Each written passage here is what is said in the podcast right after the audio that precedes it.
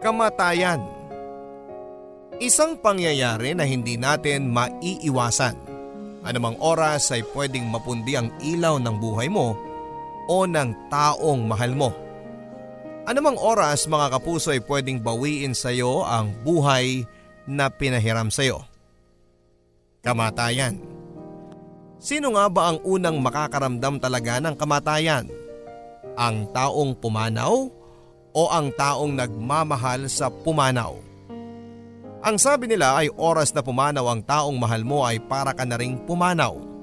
Mawawalan ka ng motivation na gawin ang mga nakasanayan mong gawin sa oras na bumabangon ka sa kama. Nawawalan ka ng motivation na gawin ang mga nakasanayan mong gawin kapag kasama mo siya. Nawawala lahat. Lahat-lahat. Sa ating kwento ngayong araw na ito ay isasalaysay sa atin ang letter sender ang pakiramdam na mawala ng taong umuukupa ng malaking bahagi ng buhay natin. Kaya mo bang samahan siyang balikan ang kirot na dulot ng pagkawala ng isang taong mahalaga sa atin? Samahan po natin siya o mas magandang sabihing sasamahan ka namin sa pag-alala mo sa nakaraan. Sa pag-alala mo sa panahong nawalang ka. Dito lamang po sa mga kwento ng pag-ibig, buhay at pag-asa. Sa Barangay Love Stories. Pwede ngayon o bukas. To tell you honestly, may 15% na lang siya na tsansa para mabuhay. Matinding brain damage ang nangyari sa kanya dahil sa motorcycle accident na yon. I'll be back after 30 minutes to check on him.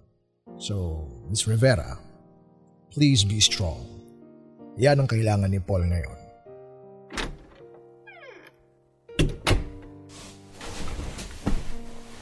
Paul? Kaya mo pa ba? Kasi Paul, ako, gusto ko makasama pa kita.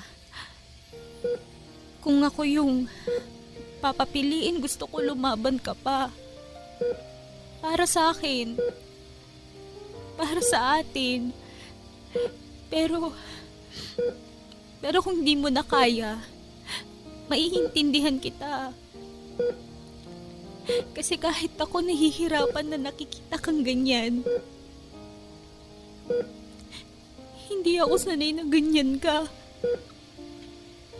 Ayokong makitang nagkakaganyan ka.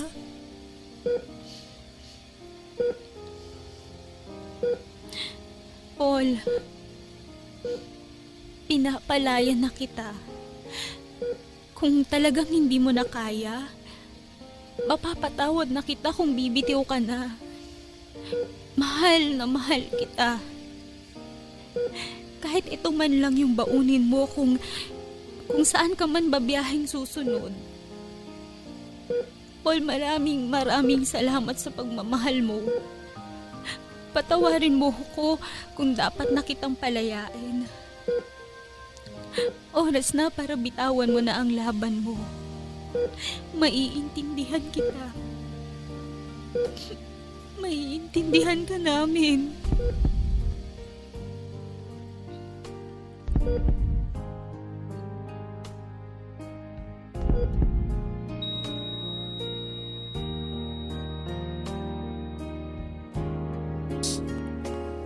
Dear Papa Dudut, Tawagin niyo po ako sa pangalang Gladys. Ang kwentong mapapakinggan ninyo ay kwento namin ni Paul. At ang kwento ng sakit na nararamdaman ng isang tao sa pagpanaw ng isang minamahal sa buhay. Alam ko na mauunawaan ninyo ako. Alam ko dahil minsan sa buhay ninyo, naranasan ninyong mawalan ng minamahal. Sa kwento ko ay gusto kong masubaybayan ninyo kung paano ako nabubuhay sa araw-araw na para ba akong namamatay. Sa kwento ko, gusto kong maintindihan ninyo na hindi ganong kadaling sundin ang mga payo nyong mag-move on ka na at kaya mo yan. Sa kwento ko sana ay mas maunawaan ninyo ang mga taong malapit sa inyo na minsan ang namatayan ng minamahal. Ako po si Gladys at ito ang kwento ng pagluluksa ko sa pagkawala ni Paul. Ang inaakala kong makakasama ko sa bawat minuto ng buhay ko. First year college nang nagkakilala kami ni Paul. Natatandaan ko pa noong groupings namin sa isang subject namin. Noon ay nagpumilit ito papadudot na maging magkapareha kami.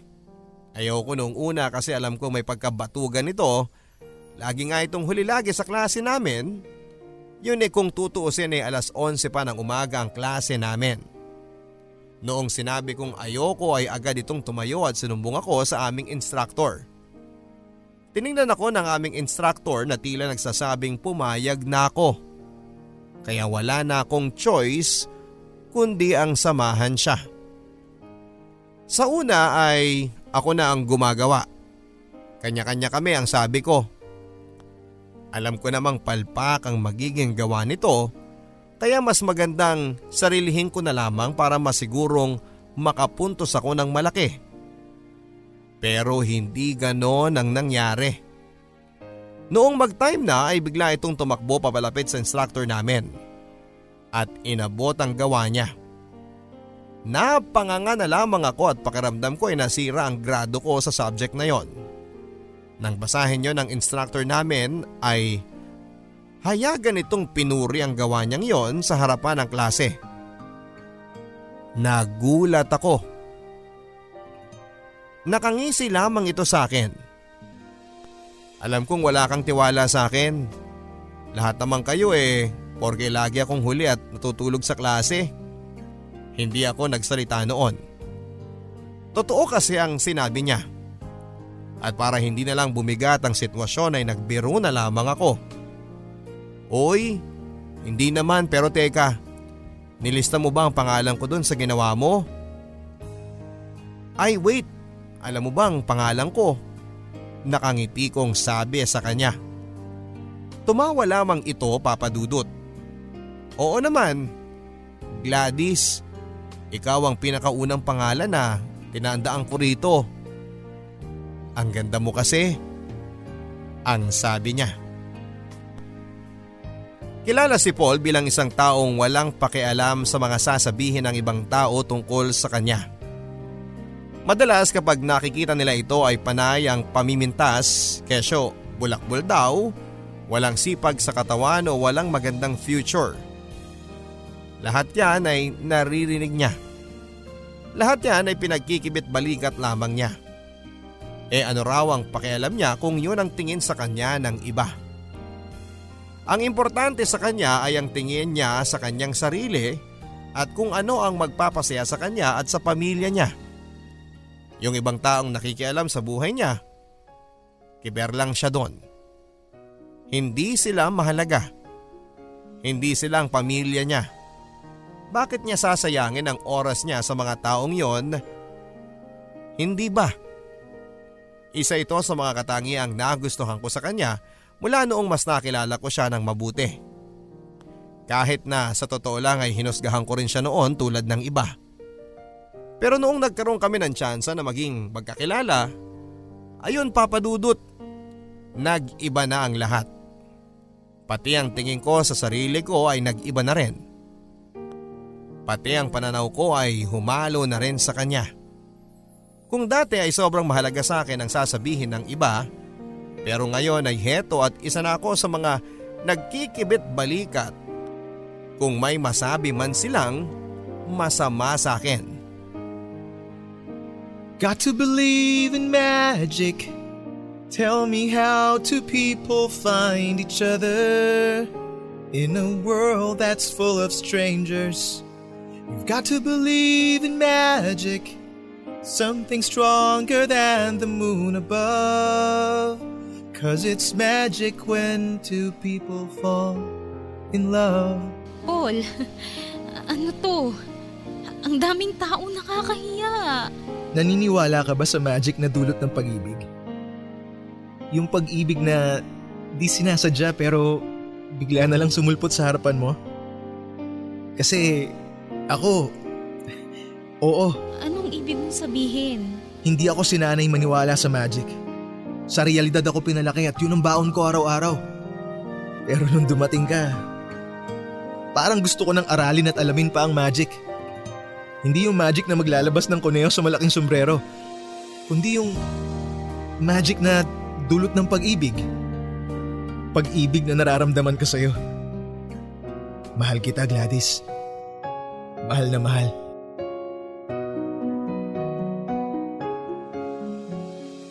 Naging magkarelasyon kaming dalawa, Papa Dudut. At masasabi kong ito ang pinakatamang naging desisyon ko sa buhay. Walang araw na hindi nito pinaramdam ang pag-ibig niya para sa akin. Walang araw na lumipas na hindi nito pinaalala sa akin kung gaano niya ako kamahal at kung gaano siya kaswerte na pinili kong magtiwala sa kanya. Inalagaan niya ako na parang isang rosas. Minahal ako nito na parang alam niyang makukontento ako. Isa, dalawa, tatlo, apat, lima, anim, anim na taong kaming naging masaya at walang naging problema. Mula kolehiyo hanggang magtapos kami ng pag-aaral ay kami pa ring dalawa. Naging magkatrabaho sa pinasukan naming kumpanya pero kahit lumipas na ang anim na taon ay wala pa ring nabago sa aming dalawa. Kung meron man, siguro yun ay yung mas dumaki pang pagmamahal namin sa isa't isa. Nagsasama na nga rin kaming dalawa. Napag-usapan na rin namin ang kasal pero wala pang eksaktong detalye papadudot. Pero hindi nabigyan ng katuparan yon dahil hinuli na siya ng Diyos. Hinuli na para makasama niya sa langit. Kumusta ka na, Paul? Pasensya ka na ha kung nandito na naman ako sa puntod mo para mangulit. Parang nung isang araw, andito lang ako eh. Tapos ngayon, bumalik na naman ako. Pasensya ka na ha. Namiss lang kasi kita ng sobra. Sobra, sobra. Ang bigat-bigat na kasi ng nararamdaman ko ngayon eh. Parang, parang sasabog na kapag hindi pa ako tumakbo papunta sa'yo ngayon dito. Alam mo naman na sa'yo lang ako lumalapit kapag sobrang lungkot ko kasi ikaw lang yung nakakaintindi sa akin. Pero ngayon, wala ka na. Hindi ko na alam kung saan ako tatakbo. Hindi ko na alam kung kanino ko lalapit para humingi ng yakap na binibigay mo sa akin dati. Miss na miss ko na yun eh. Miss ko na yung yayakapin mo lang ako tapos, tapos magiging maayos na yung lahat. Miss ko na lahat yun, Paul eh. Miss na miss na kita. Para na ako nababaliw. Gusto ko na lang itulog lahat ng ito eh. Tapos gigising ako, nakatabi na ulit kita at ikukwento ko sa'yo na sa panaginip ko, sa panaginip ko lang namatay ka tapos, tapos hahalikan mo ko. At sasabihin mo, huwag akong mag-alala kasi hindi mo ko iiwan ng basta-basta na magsasama pa tayo hanggang parehas ng punong-puno ng mga puting buhok ang ulo natin. Paul, ang sakit-sakit. Alam ko kung nasaan ka man ngayon, payapa ka na. At alam ko baka, baka makasira pa ako sa saya mo ngayon pero kasi ang hirap-hirap. Ang hirap talaga. Ang hirap lumakad na hindi ko kahawak yung kamay mo. Ang hirap. Hirap umuwing mag-isa na hindi kita kasama. Ang hirap matulog na hindi ka katabi. Ang hirap gumising ng mag-isa. Ang hirap ipagpatuloy yung buhay ko na wala ka na. Paul, ikaw yung buhay ko eh. Alam mo yan. Alam nilang lahat yan. Paano ko itutuloy to kung nauna ka na? Alam ko na hindi ka na babalik pero sana... Sana kung, kung nasaan ka man ngayon, bulungan mo naman yung Diyos na pagaanin na yung bigat sa puso ko. Kahit konti lang, kahit, kahit kakarampot lang kasi hindi ko na talaga kaya. Pagod na pagod na akong gumising at lumaban sa araw-araw kasi wala ka na. Wala na akong kasama. Paul, pasensya ka na kung hindi pa rin kita pinapatahimik. Kung hindi ko pa rin matanggap. Paul, sorry talaga ha. Mahal na mahal lang siguro talaga kita kaya hindi ko pa kayang magpaalam sa'yo. Alam ko sinabi ko noon sa huling minuto mo sa mundo na papalayain na kita pero ang hirap-hirap pala. Ang hirap-hirap talaga. Kasi sa totoo lang hanggang ngayon nakakulong ka pa rin dito sa puso ko eh. Paano ba kita papalayain? Paano ako makakalaya sa sakit? Paul, Paul, tulungan mo naman ako. Naalala ko noon, 10.25 ng gabi, ikadalawampu ng Pebrero 2018 nang mangyari ang lahat. Naatasan ako na mag-OT sa trabaho. May mga hindi pa kasi natapos na kailangan pang maipasa. Samantalang siya ay maagang natapos sa kanyang trabaho. At dahil bawal tumambay ang mga empleyadong wala namang gagawin sa loob ng opisina namin, ay sinabi kong lumabas na lamang muna ito at saktong sinabi niya na may ipipick up itong gamit. Babalik din ito kapag tapos na ako. Pumayag ako papadudot. Minamadali ko na nga dahil nga sa monthsary namin at balak namin mag-date sa isang coffee shop na 24 hours na bukas. Nang sumapit na ang alas 9.30 ay sinabi ko na bumalik na siya dahil tapos na ako. Nagreply ito at sinabing papunta na. Hinihintay lang niya yung ipipick up niyang gamit. Ang sabi ko ay hintayin ko na lamang siya sa labas. Umuo ito papadudot. Umupo ako sa bench sa harapan ng opisina namin. Nagse-cellphone lamang ako noon. Check ako ng check ng oras dahil wala pa ito. Inaliw ko na lamang ang sarili ko sa pag-Facebook nang biglang may tumawag sa akin. Si Paul. Hindi ko alam kung bakit ako kinabahan. Narinig ko ang tunog ng sirena ng pulis sa background. Paul? Ang banggit ko pero iba ang sumagot. Ma'am, pasensya na po kayo sa storbo pero itatanong lang po namin kung kaano-ano niyo po si, si Paul. Sa tono ng nagtatanong ay iba ang naramdaman ko papadudot. O, opo, boyfriend ko po siya. Matagal bago ito sumagot. May aksidente po kasing nangyari at involved po dito si, si Paul. Nanginginig na ako noon habang sinasabi ng taong yon ang ospital kung saan tinakbo si Paul. 10.25 noon. Ikadalawampu ng Pebrero 2018. Ang araw na sa bawat pagpikit ko papadudot ay rumirehistro pa rin sa akin sa utak ko kahit mahigit isang taon na ang nakakalipas. Sa ospital na malagi pa siya ng isa at kalahating araw.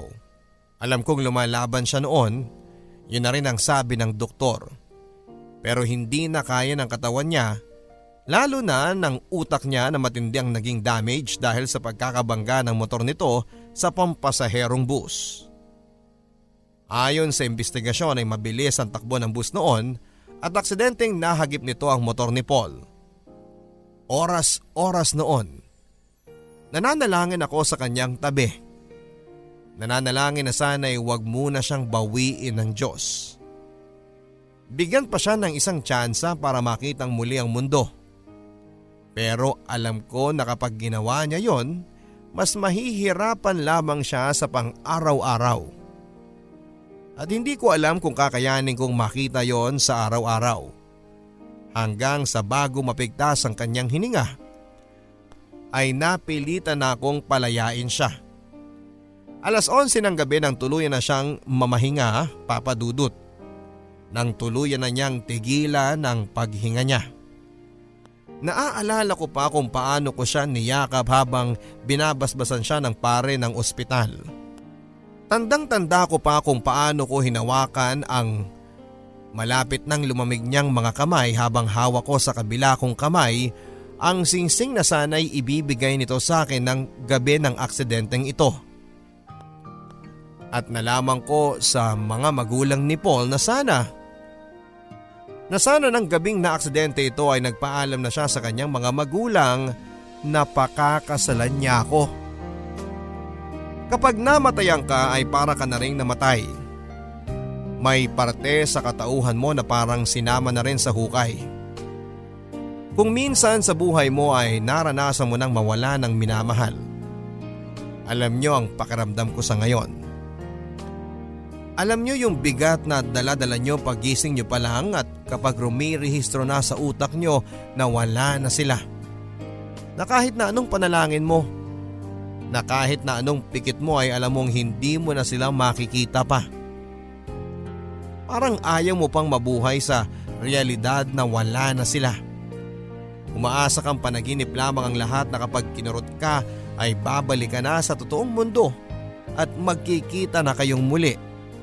Pero hindi ito mangyayari. Dahil wala na sila. Wala na yung taong lagi mong nakakangitian sa tuwing makikita mo sila. Wala na yung taong nalalapitan mo tuwing may maganda kang balita. Wala na yung taong gusto mong yakapin sa mga gipit na pangyayari sa buhay mo. Wala na yung taong gustong gusto mong makatabi kahit na walang salitang lalabas sa iyong mga labi. Wala na sila. Hindi na sila babalik pa. Ikaw na lang yung natira, hindi ba? At hindi ba mas masakit na ikaw lang yung natira at lumalaban? Sa lahat ng nakikinig ngayon, sa lahat ng taong nakaranas mawalan. Naiintindihan nyo naman ang pait na nararamdaman ko, hindi ba? Lagi mong sinasabi sa sarili mo na eto ang mararamdaman mo oras na mamatayan ka. Yung pakiramdam mo na sana ay gumawa ka ng paraan para madagdagan pa ng kahit na ilang araw lang ang buhay niya. Para masabi mo yung kailangan mong sabihin at gusto mong marinig niya. Dumating ako sa ganitong punto noong araw na nalaman kong naaksidente ito hanggang sa tuluyan ng bawiin ang buhay niya. Ay wala akong ibang ginawa kundi ang sisihin ang sarili ko. Ang sabi ko ay sana'y hindi na lamang ako nag-OT noon para maaga kaming umuwi ng sabay o kaya sana'y nagawa kong kayanin na tapusin ang trabaho ko ng mas maaga para hindi na niya kailangan pang umalis muna. O kaya sana'y pinahintay ko na lamang siya sa labas ng opisina habang tinutuloy ko ang trabaho ko. Pwede rin na sana, pinauwi ko na lamang siya at ako na lang ang bahalang umuwi pagkatapos ng trabaho ko. Hindi naman ito maaaksidente kung hindi pa nito kinuha ang singsing na ipang po-propose nito sa akin. At sana hindi na lang ako pumayag na mag-date kami after work. Sana umuwi na lang talaga kami. Paano kung lahat ng ito ay ginawa ko? Siguro ngayon ay buhay pa si Paul. Siguro ngayon ay kasama ko pa siya. Nayayakap, nakakausap at nahahalikan.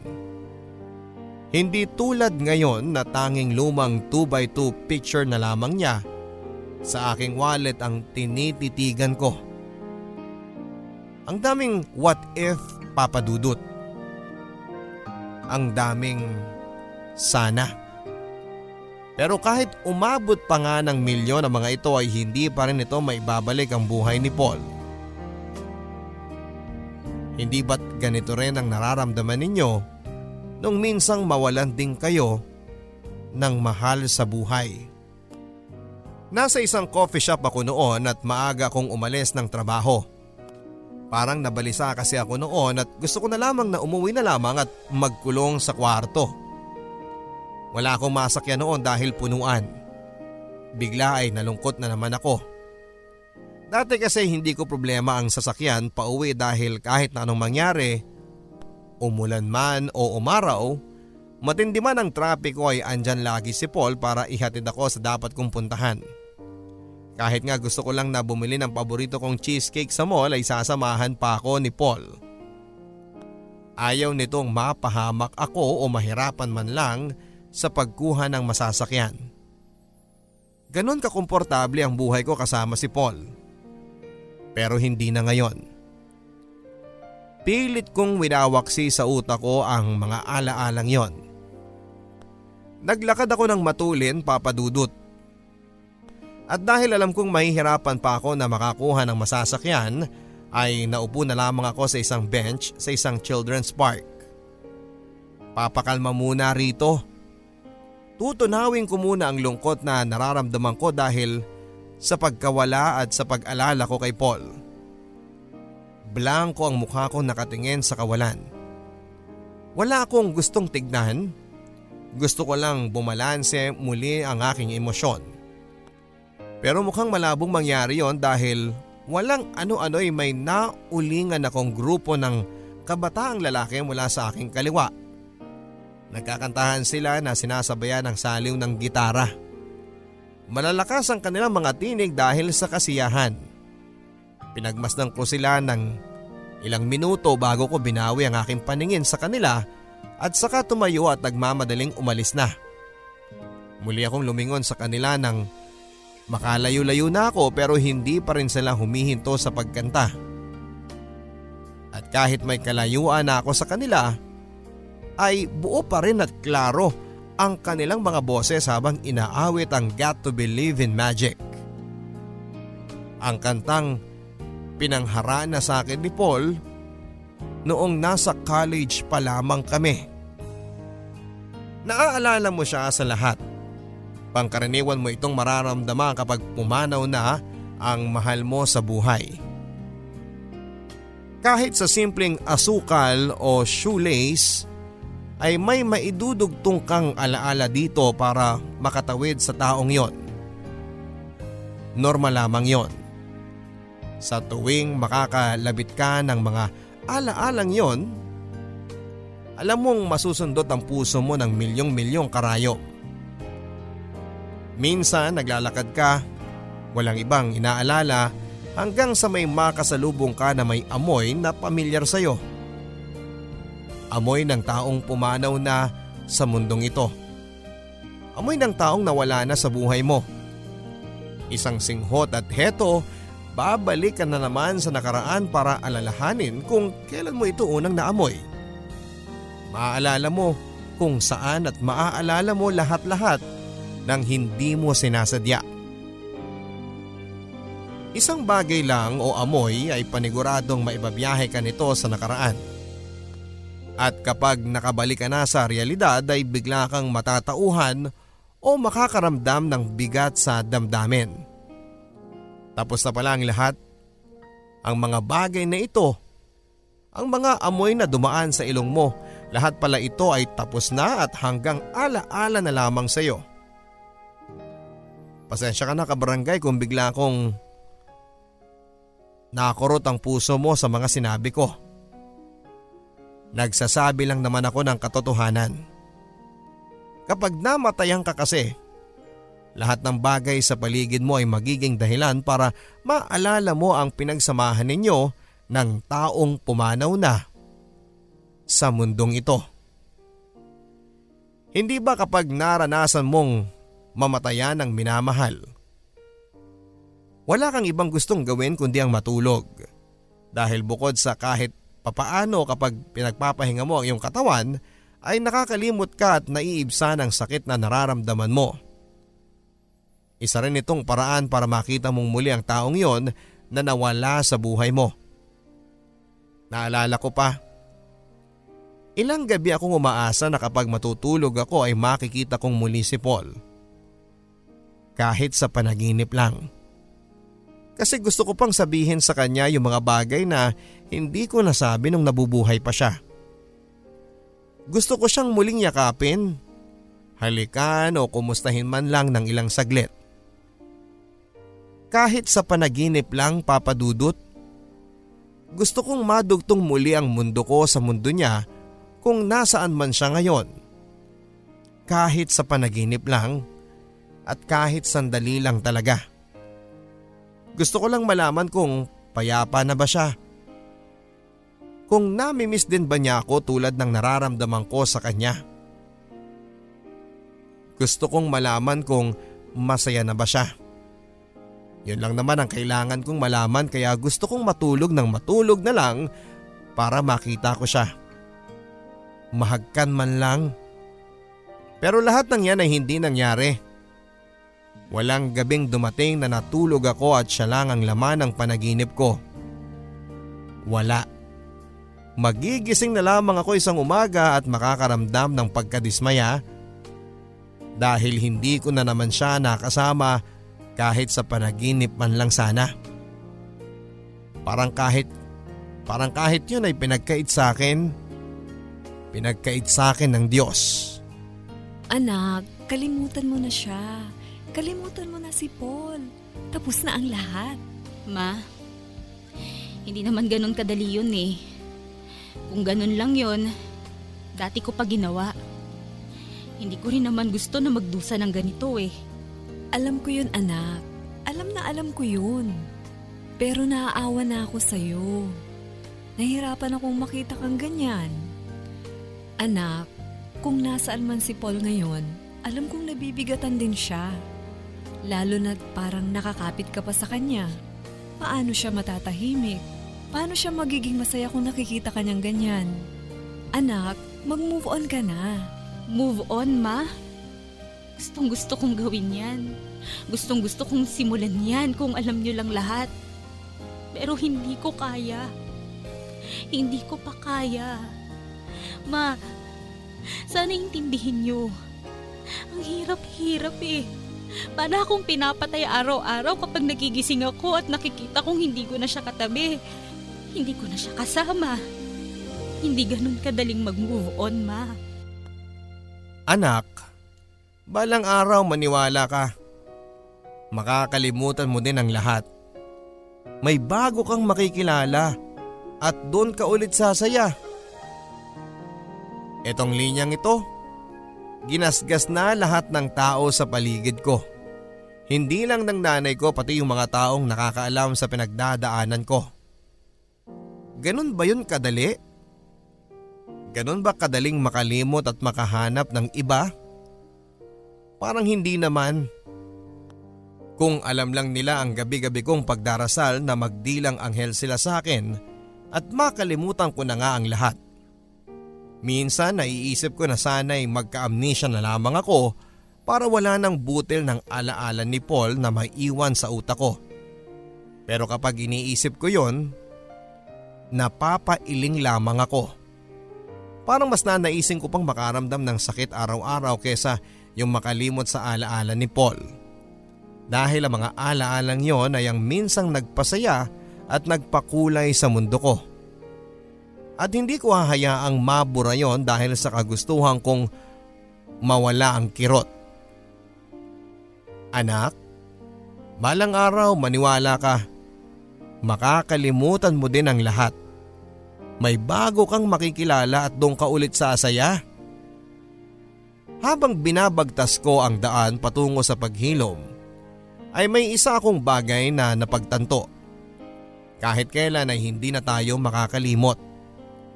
Yung sakit na naramdaman natin ngayon ay makakasanayan na lamang natin na nandyan yan.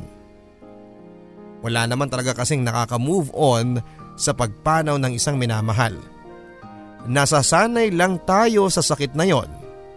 Maaring sa loob ng isang taon ay hindi na ganong kasakit. Maari ring lumipas ang isang dekada na akala mo ang lahat ng yon ay okay na at ayos ka na. Pero kapag bigla siyang sumaglit sa utak mo, ay mararamdaman mong muli ang kirot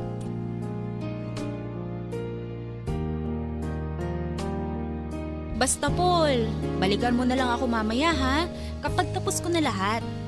Mas maganda na wala akong ibang inaalala mamaya sa date natin. Sure ka? Ayaw mo bang hintayin na lang kita sa labas ng office? Mukhang matatagalan pa ako eh. Alam mo namang natambakan na ako. Saka para hindi ka na rin maburyong kakahintay sa akin. Sa bagay. May dadaanan din naman ako. Yun na lang ang gagawin ko. Ano ba yung dadaanan mo? Saka saan yan? Basta, ipapakita ko sa'yo mamaya. Baka kung ano-ano na naman pinagkakagastusan mo dyan, ha? Ito yung pagkakagastusan ko na hindi ko pagsisisihan. Ano nga yun? Ang kulit eh. Mamaya na lang. Sige na, mag-work ka na. O sige. Oh, bakit naman ganyan ka makatingin sa akin? Wala lang. Bigla ko lang naisip kung gaano ako kaswerte na akin ka. Mahal na mahal kita. Tandaan mo yan ha. Kahit nasan man ako, ikaw lang ang magiging reyna ng puso ko. Ang drama mo? Alam mo ba yun? O sige na, punta ka na para maaga ka makabalik. I love you. I love you too. Naaalala ko pa ang lahat-lahat. Detalyado pa rin naglalaro sa utak ko ang pangyayari nung huling gabi ko siyang makitang masigla papadudot. 10.25 ng gabi. Ikadalawampu ng Pebrero 2018. Paano ko ba makakalimutan ang gabing ito? Paano ko ba ibabaon sa limot ang lahat-lahat ng ito? Sa tuwing napapapikit ako ay bumabalik ang alaala ko ng gabing nakikipaglaban si Paul sa buhay niya. Parang kahapon lang nangyari ang lahat. Akala ko ay sariwa pa yung sugat. Kung tutuusin ay mahigit isang taon nang nakakalipas mula noong sinukuan na niya ang buhay sa mundong ito. Pati ang puso ko ay parang sumuko na rin at gusto ko nang sumama sa libing. 10.25 ng gabi, ikadalawampu ng Pebrero 2018, ang araw na gumuho ang lahat para sa amin. Natapos ang aming relasyon at pangarap. Natapos ang lahat. Habang ginagawa ko ang sulat na ito ay kip-kip ko sa aking dibdib ang larawan ni Paul. Kahit man lang sa larawan ay mahawakan ko siyang muli. Kahit man lang sa ganitong paraan ay maramdaman kong kayakap ko pa rin siya. Paul, gabi-gabi ay walang ibang laman ang isipan ko kundi yung makita kitang muli at kahit tatlong segundo lang. Masilayang ko lang muli ang ngiti mo at mga mata mong buhay na buhay. Paul, gabi-gabi akong tumatakbo patungo sa kama ko para pilitin ang sarili kong matulog dahil baka sakali na panaginip lang ang lahat ng ito. Baka sakali magising na ako at madat ng kita sa tabi ko tulad ng dati. Nakangiti at nakatitig sa akin habang naririnig ko ang tinig mo. Habang pinapakinggan ko ang mga salitang mahal kita sa labi mo. Pero hindi. Hindi pa naginip ang lahat. Nasa realidad ako at alam kong wala ka na mahal ko. Patawarin mo lang sana ako kung hanggang ngayon ay nag-iilusyon akong nasa ibang lugar ka lang at kailangang lumayo pansamantala. Na hindi ka naman talaga nawala. Na balang araw ay babalik ka. Na balang araw ay magsasama tayong dalawa pero hindi eh. Hindi ito ang realidad dahil ang realidad ay ang kaharap ko ngayon. Kaharap ko ngayon at pilit na pinapaunawa sa akin na wala ka na. Na nasa kabilang ibayo ka na. Paul, paano ba ako magpapaalam sa iyo? Paano ba ako magpapaalam sa mga alaala mo? Maraming salamat Gladys dahil sa kwento mo ay mauunawaan na ngayon ng lahat na hindi ganong kadaling makalimot ng isang taong nagpaalam na ng permanente sa mundo. Hindi ganong kadaling bitawan ang mga pangarap na naudlot dahil sa biglang paglisan nila. Tama ka. Hindi naman talaga tayo nakaka-move on sa sakit na nararamdaman dahil sa paglisan ng isang minamahal. Nasasanay lang talaga tayo. Asahan mo na na kahit lumipas ang ilang dekada kapag naalala mo siya ay biglang babalik muli ang sakit. Bigla kang muling mangungulila at dito mo malalaman na hindi ka pa rin pala talaga tinatakasan ng sakit na yon. Bit-bit mo na talaga siya kahit lumipas pa ang ilang taon. Bit-bit mo na, nakasanayan mo na at nakakaya mo na. Mga kabarangay, minsan naging isang Gladys ka rin. Nahirapang makapag-move on. Nahirapang bitawan ang taong matagal nang bumitaw sa mundong ito. Dumaan ka na sa iba't ibang stage mula na mula sa pagsisimo sa sarili mo at sa pag-iikot mo ng what if sa utak mo. Sa pagdideny na wala na siya sa piling mo hanggang sa pagmamakaawa sa Diyos na kahit sa panaginip man lang ay muli mo siyang makita kahit wala na. Kahit wala na talaga. Saludo kami sa inyo kabarangay sa lahat ng mga nawala ng anak, nawala ng magulang at nawala ng kasintahan o asawa. Saludo kami dahil nagagawa ninyong kayanin ang pagbangon sa umaga kahit na alam ninyong nabawasan na ng dahilan para gawin ito. Saludo kami sa inyo. Ipinagdarasal po namin na makayanan ninyo pa ang lahat at kung kailangang pagdaanan nyo pa ang sakit bago makabangon muli ay pagdaanan nyo lang yan dahil naniniwala kaming balang araw makakabangon ka at muling magiging masaya. Ako po ang inyong kapuso at kabarangay sa mga kwento ng pag-ibig, buhay at pag-asa. Ako po si Papa Dudut dito sa Barangay Love Stories.